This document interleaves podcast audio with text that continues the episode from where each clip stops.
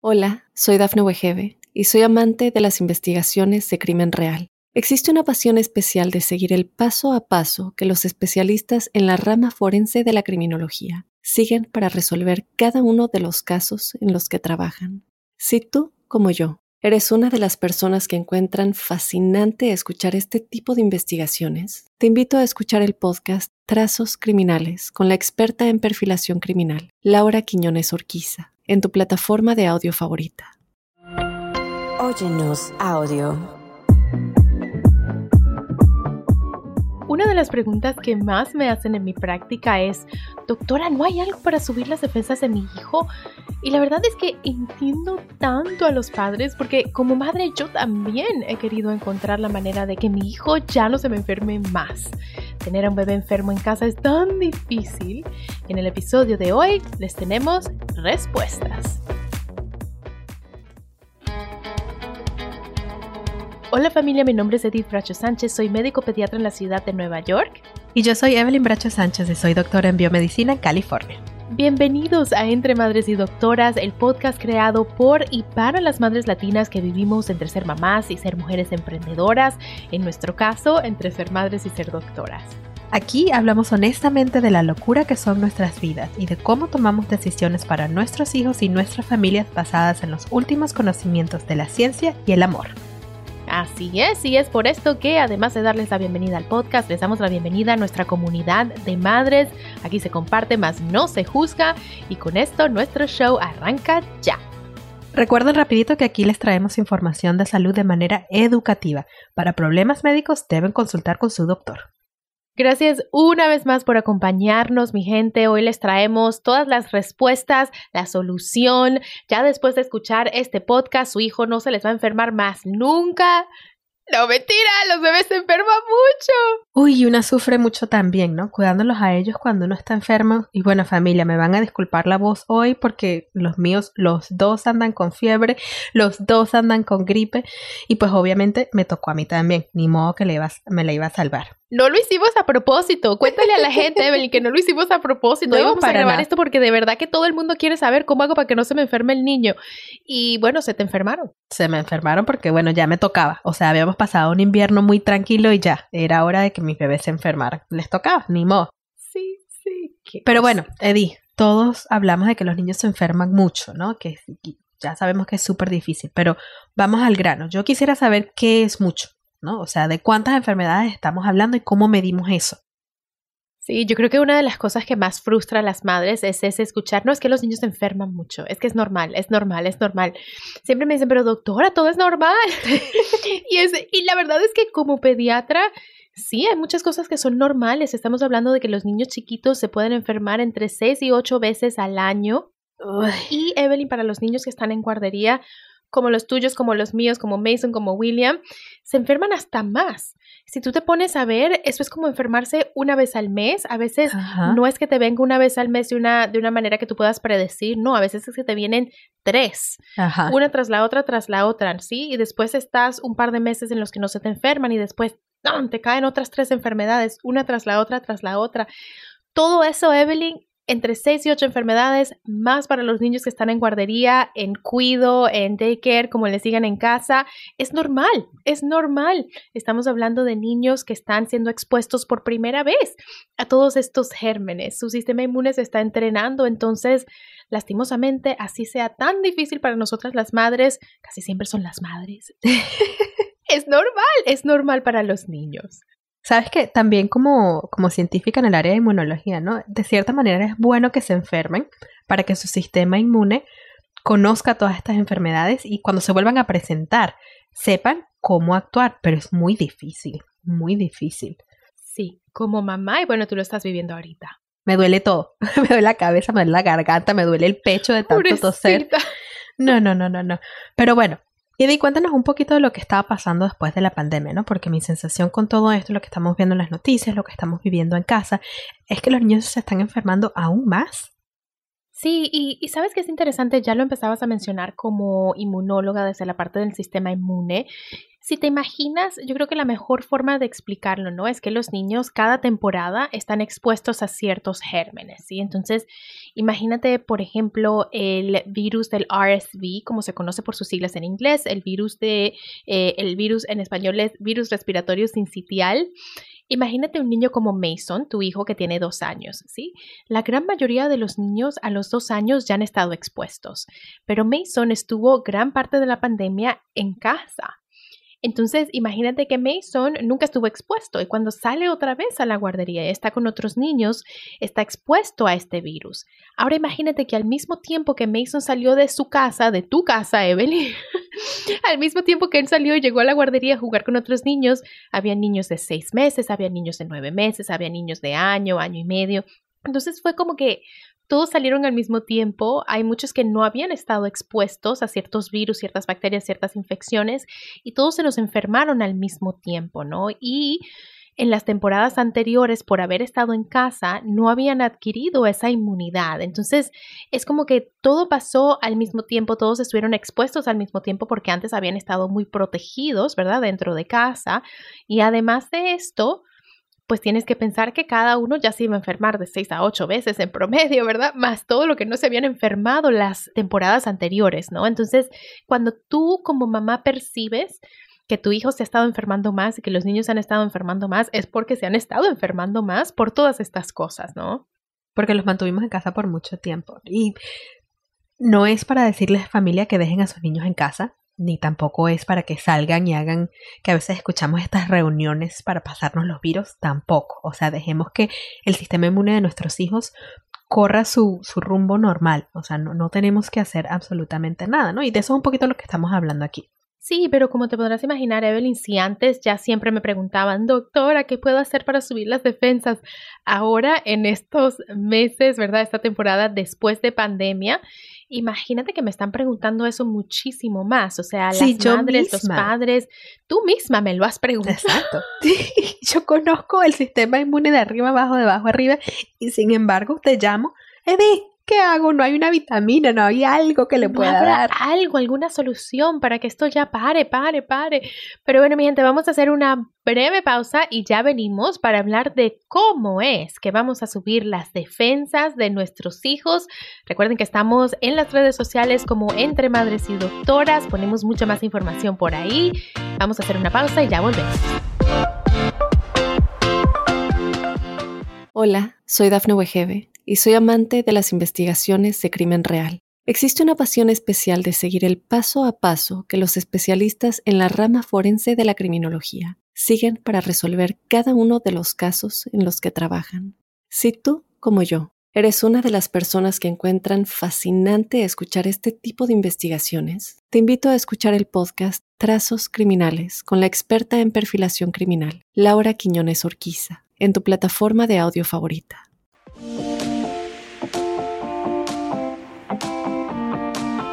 Y ya estamos de vuelta familia. Antes de la pausa, Eddie, bueno, la doctora Eddie Bracho de Sánchez nos prometió la respuesta mágica para todos los padres que sufrimos con hijos que viven enfermos. Estamos esperando, Eddie, cuéntanos. La respuesta mágica, ¿verdad? Todos estamos buscando la pastillita, la vitamina. ¿Cuál es el remedio? La cebolla con miel, ¿qué es lo que tengo que mezclar para que mi hijo se deje de enfermar? ¿Sabes qué, Evelyn? Lastimosamente, pues la gente en casa se lo imagina, ya lo saben también. No hay una respuesta mágica, ¿sí? O sea, yo creo que tenemos que pensar primero qué es lo que realmente estamos tratando de lograr en nuestros hijos, ¿sí? Si la respuesta es estamos tratando de que ellos tengan un sistema inmune fuerte, de que ellos estén protegidos contra las enfermedades más serias que hay, podemos hacer un par de cosas, ¿sí? Si estamos hablando de protección contra las enfermedades más serias, tú y yo sabemos, la gente en casa también lo sabe, la respuesta es las vacunas. Las, vacunas. Porque, ¿sabes? Es una forma de entrenar el sistema inmune para que esté listo para responder, para que tenga esos anticuerpos, esa inmunidad y nos proteja a los niños cuando están expuestos a las enfermedades más serias que hay, ¿sí? Entonces eso por una parte. Y por otra parte, si nuestra meta es que nuestro hijo no agarre cualquier resfriadito que haya en la calle o si lo agarra, que se le pase rápido, ¿verdad? Porque también eso es una meta. De pronto nos enfermamos, pero pasa rápido, el niño lo puede tolerar bien en casa, no pasa a mayores, por decirlo así.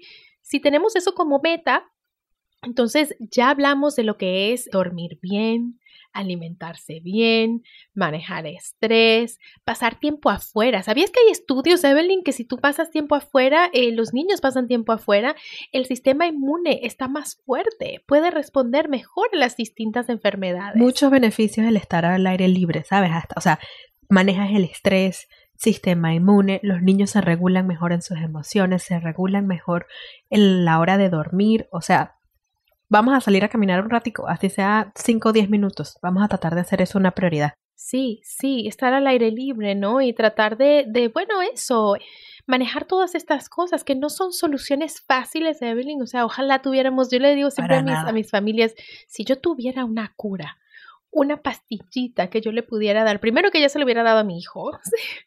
Ya me lo hubiese tomado yo. Sí, la pobre Evelyn. Y segundo, que bueno, fuera millonaria, porque, o sea, imagínate la cantidad de gente. Sí. La cantidad de gente que me compraría esa pastillita, pero no existe. Y sabes, tengamos cuidado de la gente que nos viene a vender esas cosas, ¿no? De la Eso gente te iba que a decir. viene, sí, a decirnos que tienen la Porque a veces uno en el desespero busca lo que sea, ¿no? A veces uno en el momento que está enfermo, que los niños están enfermos, que no has dormido, que no estás comiendo bien, que de broma te da chance de bañarte y llega alguien y te dice, ay, yo a los míos les di, qué sé yo, miel con jengibre, que puede que ayude a la picazón del, de la garganta, pero estamos hablando, por ejemplo, de un bebé como Miles, que lo que tiene son cuatro meses, no le vamos a dar miel. O sea, hay que tener las cosas bien, bien claras, ¿no? Y tener cuidado de lo que nos están vendiendo. Sí, sí, sí. Bueno, para, para decirlo como bien claro, por si acaso no lo, no lo han escuchado en casa, no se puede dar miel a los bebés menores de un añito, ¿no? Eso es lo que estamos como hablando Evelyn y yo. Y bueno, Evelyn, de verdad que, que al final como madres tenemos que prepararnos para cuando los niños se nos enfermen, porque tarde o temprano, así esperemos a que, a que entren a la escuela, a que estén en guardería, esperamos más, esperamos menos, se nos van a enfermar. Cuando empiezan a juntarse con otros niños, de todas maneras se nos van a enfermar. Entonces es prepararnos también como madres, porque vamos a hacer todas las cosas que hablamos, sí, los vamos a vacunar, vamos a tratar de que duerman bien, de alimentarlos bien, y al final es como que... Vamos uy, a tener mucho cuidado de lavarnos las manos, ¿no? El- Sí, el higiene también. Pero de todas maneras, Evelyn, se nos van a enfermar, se nos van a enfermar. Entonces hay que, que empezar como a prepararnos como madres.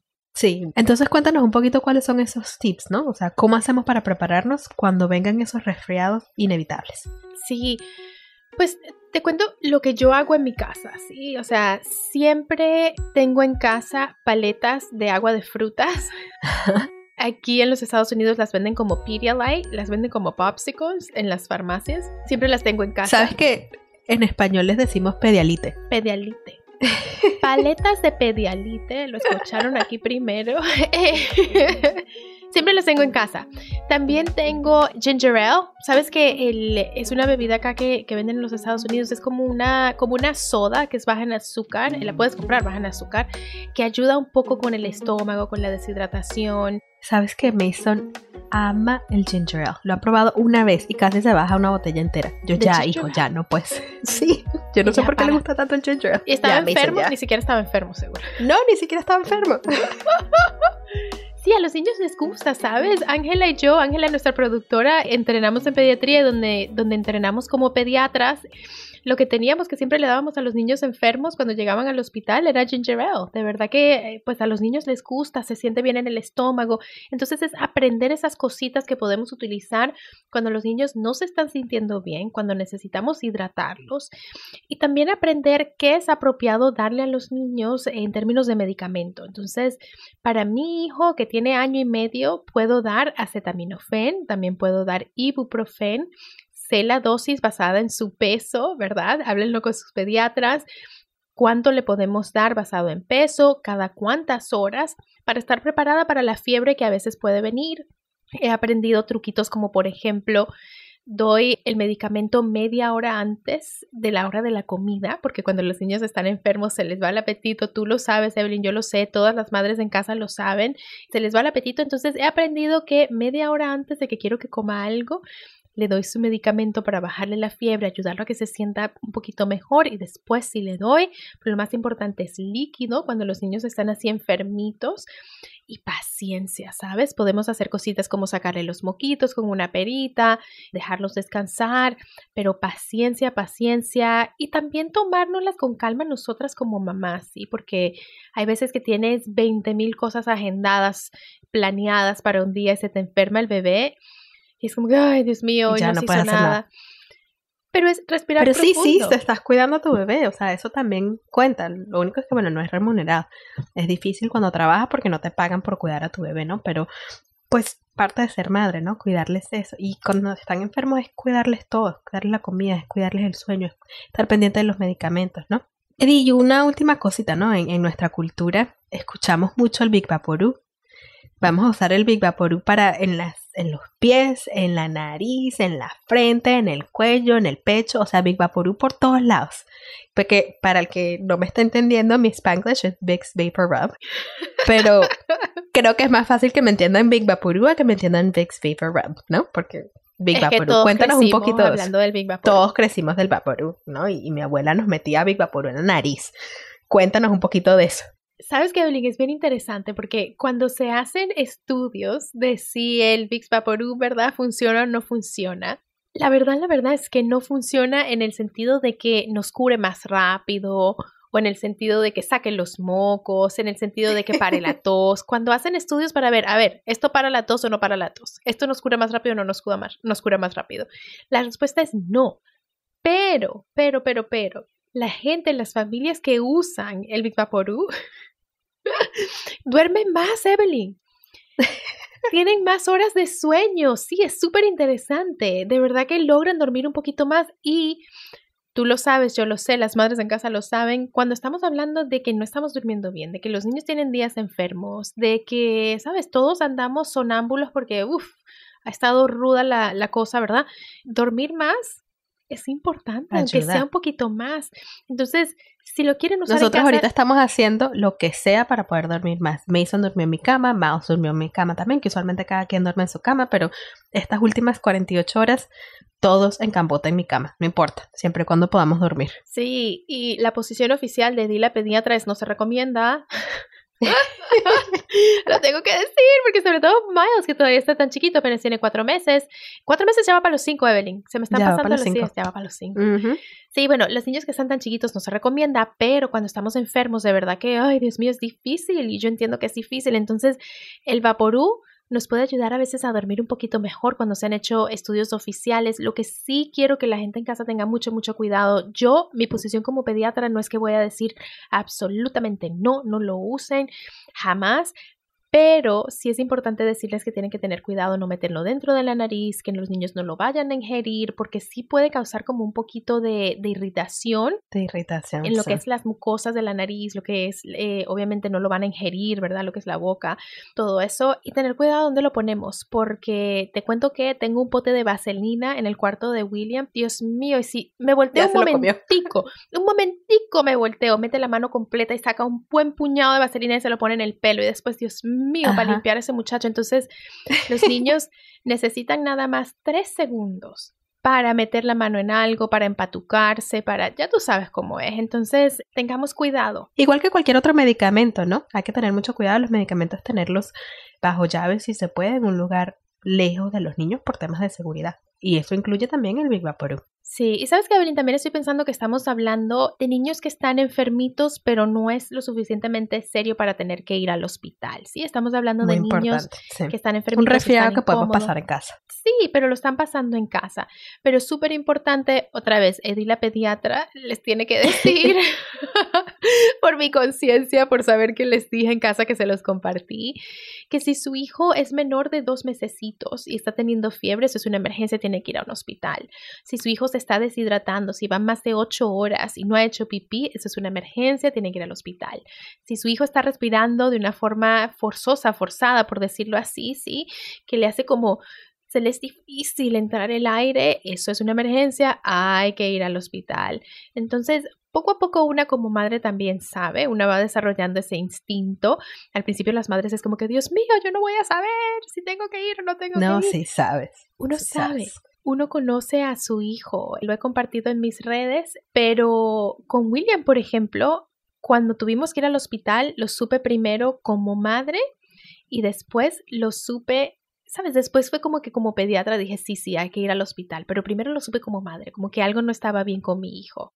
Bueno, Eddie, creo que es importante también mencionar que todos estos productos que estamos hablando aquí, ¿no? El Vivaporú, el ibuprofeno, el acetaminofén, no nos están sirviendo de sponsors de ninguna manera, ¿no? Aquí no nos están pagando por hablar de esos productos, son simplemente cosas que usamos en casa y que crecimos usando y queremos mencionársela a nuestra familia. Sí, súper importante y si en algún momento tenemos un sponsor de ese tipo, ¿verdad? Es algo que se los vamos a decir con la misma transparencia que les hemos estado hablando desde el principio de este show.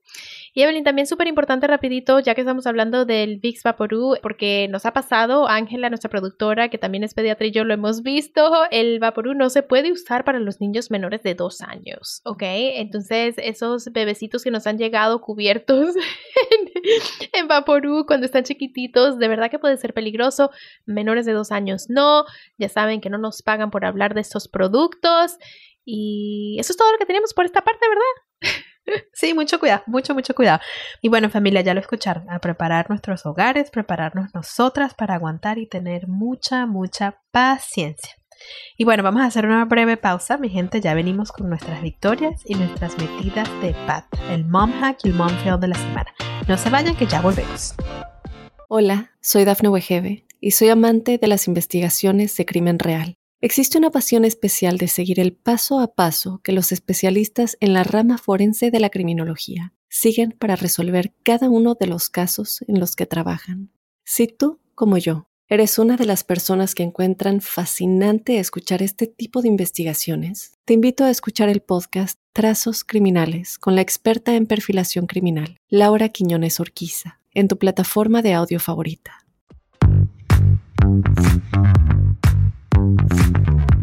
Y ya estamos de regreso y hemos llegado, mi gente, al segmento de nuestro programa donde cada semana nos celebramos y donde compartimos nuestras metidas de pata como madres sin juzgarnos. Recuerden que encuentran foticos, videitos de nuestras familias y mucho más en nuestras redes entre madres y doctoras. Así es, y bueno, vamos primero a compartir nuestro mom hack de la semana, el momento en el que tal cual nos sentimos que hackeamos un aspecto de la maternidad. O sea, lo desciframos y ganamos, aunque sea por un ratito chiquitico. Mm, un ratico hasta la siguiente, ¿no? y esta semana, mi gente, el mom hack se los traigo yo. Les cuento que he notado que me va muchísimo mejor en las transiciones, en pasar de una actividad a la siguiente actividad con mi William Tomás que tiene año y medio si le empiezo a hablar de la siguiente actividad mientras estamos en la que estamos ahorita. Por ejemplo, si estamos terminando de comer y yo quiero que después de comer se dé un bañito, ¿verdad? Cuando ya ven terminando, están los últimos, en los últimos mordisquitos, por decirlo así, de su comida, yo le empiezo a decir, William, cuando termines aquí de comer, nos vamos a ir a bañar, vamos a meternos al agua y él, de verdad que yo lo veo y él me mira y es como que está asimilando, está asimilando, está asimilando. Está entendiendo. Sí, y cuando termina de comer, empieza y se empuja, ¿no? Porque él se quiere parar, ¿no? Y se empuja de la mesa. ¿eh? Obviamente. Es, un poquito Niño independiente. Pero bueno. y, dice, y dice, bye bye. Le dice, bye bye a la comida y se baja y empieza a caminar hacia el baño. Por darte un ejemplo. Muy bien. Sí, sí, es como que... Qué inteligente. Sí entienden, sí entienden, Evelyn, sí entienden cuando tú les empiezas a decir como de la siguiente actividad. Y he notado que cuando estamos apurados y, tratamos de pasarlo rápido de una a la siguiente porque estamos apurados, nos hace la pataleta. Ahí es que nos hace la pataleta. Sí. ¿Sabes qué me ha ayudado también con Mason? Darles la oportunidad de decidir algo, ¿no? Que se sientan que ellos están en control. Por ejemplo, William, nos vamos a ir a bañar. Cuando termines de comer, nos vamos a bañar. ¿Quieres meterte en la bañera tú o quieres que te meta yo? ¿Quieres usar el patito azul o quieres usar el patito amarillo? Para que ellos se sientan que también participaron en la transición, ¿no? Sí, sí. De verdad que sí, es una, es una estrategia que es conocida hasta, hasta ahorita, es que la estoy empezando a utilizar en mi casa como madre y les cuento, mi gente, que sí funciona. Verificada esa estrategia. Y bueno, lastimosamente por cada mom hack tenemos un mom fail o una metida de pata porque bueno, aquí somos honestos. Y esta semana el mom fail se los traigo yo. Porque bueno, ya les estaba contando, me están escuchando la voz. Mis hijos están enfermos. Mason, ya lo había mencionado en otro episodio, dejó los pañales hace ya más o menos seis meses. Duerme con ropa interior, pero obviamente estando enfermo, pues ahí como que hubo algo no funcionó y me despertó a la medianoche, mami, me hice pipí. Y yo no. No puse nada en el colchón porque yo me confié que él ya no se hace pipí en la noche, no puse nada en el colchón y bueno, a la medianoche me tocó parar a limpiar a Mason, a limpiar colchón, a lavar sábanas, por eso es que terminó durmiendo en mi cama, porque el colchón de él estaba mojado, mojado, Pobrecito. y pobrecita tú, porque qué tal que te despierten así. Ay, no, y me da cosita con él, pues, porque mi intención era como que limpiarlo con una toallita húmeda y ya. Pero creo que la fiebre como que le molestaba la piel y me decía, mami, me quiero bañar. Mami, baño. Entonces a las 12 de la noche me tocó despertar a mi esposo corriendo para el baño todos, rogando que Mouse no se despertara a la ducha. Lo que hicimos fue meterlo a la ducha enterito. Y bueno, ya, gracias a Dios, se volvió a quedar dormido, pero sí estuvo rudo. Así que mi lección por este mom es que pongan algo impermeable en el colchón, así sea el, el pee-pad o, o, los protectores estos de colchón y tengan varios, ¿sabes? Porque una vez se pone uno, se hacen pipí y ya te quedaste sin, sin nada en el colchón. Así que varios. Sí. Tengo que comprar varios aquí en mi casa. Ay, sí. Bueno, ya saben, lo aprendimos a través de tu metida de pata. Pero esto aquí es un judgment free zone, tal cual una zona de cero juicios. Así que ustedes también nos pueden compartir sus mom hacks y mom fails de la semana y aquí los estaremos compartiendo cada viernes. Como siempre, lo pueden hacer en sus posts de Instagram. Nada más tienen que usar el hashtag MomHack o MomFail y etiquetarnos. Recuerden hacer el tag entre madres y doctoras, arroba entre madres y doctoras para que nosotros lo podamos ver. Sí, y ojalá sí lo suban, como siempre se los decimos, para saber que no estamos solas, ¿verdad? Para irlo compartiendo aquí cada viernes con las otras mamás que nos escuchan. Bueno, con esto familia hemos llegado al final de este episodio de Entre Madres y Doctoras y al final de la semana porque hoy es viernes. Felicidades para cada una de ustedes y felicidades para nosotras mismas también por sobrevivir y triunfar una semana más en esto de la maternidad. Si les gustó este show, si se relajaron, si se sintieron identificadas, mándeselo a una amiga o a otra mamá por el WhatsApp o por un texto. Compartir es súper fácil y nos ayuda a que más y más mamás encuentren nuestro podcast. Así es, una vez más, gracias por escuchar. Nos vemos el próximo viernes. Pero mientras tanto, nos vemos en las redes sociales Entre Madres y Doctoras. Es una producción de LDR Media y es distribuido por Óyenos Audio de la cadena Mundo Now. Un abrazo y hasta la próxima.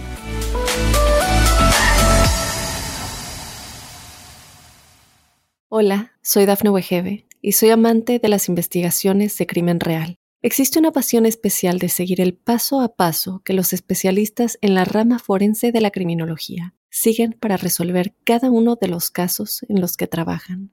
Si tú, como yo, eres una de las personas que encuentran fascinante escuchar este tipo de investigaciones, te invito a escuchar el podcast Trazos Criminales con la experta en perfilación criminal, Laura Quiñones Orquiza, en tu plataforma de audio favorita.